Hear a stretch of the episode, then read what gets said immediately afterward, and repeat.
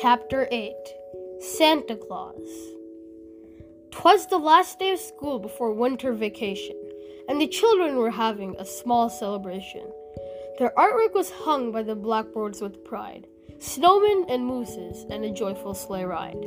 They ate homemade cookies, red and green ones, of course, when Katie declared, I don't believe in Santa Claus. She just opened her mouth and said what she said. Santa Claus isn't real, and besides that, he's dead.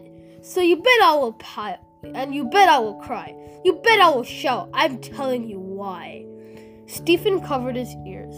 No, you're wrong, he shouted. It's not true. There is a Santa Claus. I know there is.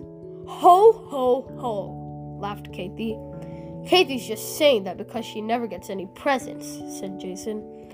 All she ever gets is a lump of coal, said Rondi. Wrong, said Katie. I get lots of presents. My parents buy them for me. They have lots of money. They buy me anything I want. She bit off the head of a reindeer cookie. The only thing that matters is how rich your parents are. If they have lots of money, then you'll get lots of good presents. If they're poor, then you'll just get a few crummy presents. Everyone tried to argue with her, but Katie just asked them all the old questions like, How does a fat man fit down a skinny chimney? Or, How could he visit everyone's house in the whole world in one night? And of course, nobody knew the answers. Nobody ever has. Only Santa knows the answers to those questions, said Rondi. Don't you even like Christmas? asked Stephen. Sure, said Katie. I get lots of presents and I don't have to work. Then she stuck out her tongue and called Stephen a jerk. Poor Stephen sputtered as his face turned quite blue. If you don't believe in Santa, he won't believe in you. But Katie just yelped. You know that is true. Do you still believe in the Easter Bunny, the Tooth Fairy, and Mrs. Zarves too?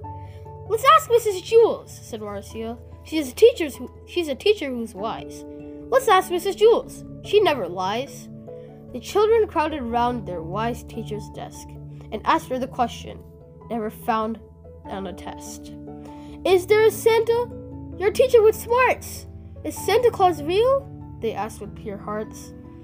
And oh, Mrs. Jewls, that teacher so wise, looked at their faces and bright, eager eyes. She had to say something. It was her job to reply. Tell them, yelped Katie, that reindeer can't fly. Outside the window, snowflakes were falling. Inside the window, Mrs. Jewls is stalling. Our parents are liars? Is it all just a trick to make us be good for fear of St. Nick? Tell us the truth. Don't try to fake it. Is there Santa? Let us know. We can take it. Mrs. Jewls cleared her throat. Then she cleared it again. She put down her pencil. She picked up her pen. Hey, look! shouted Leslie. Look there! Who's that? Someone is coming in! Through the goosack! Sure enough, the door opened. It had to open quite wide, as a strange looking stranger stepped sideways inside. He wore a red suit and had a white fluffy beard, and even for wayside, he looked pretty weird.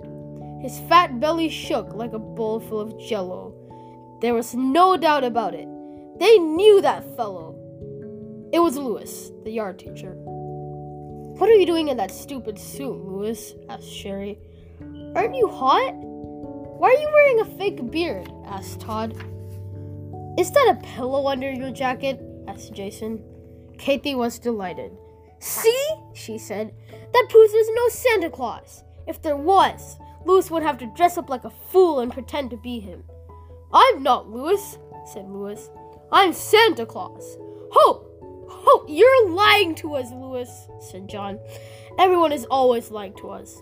Katie's right. Christmas is nothing but a dirty, stinking lie.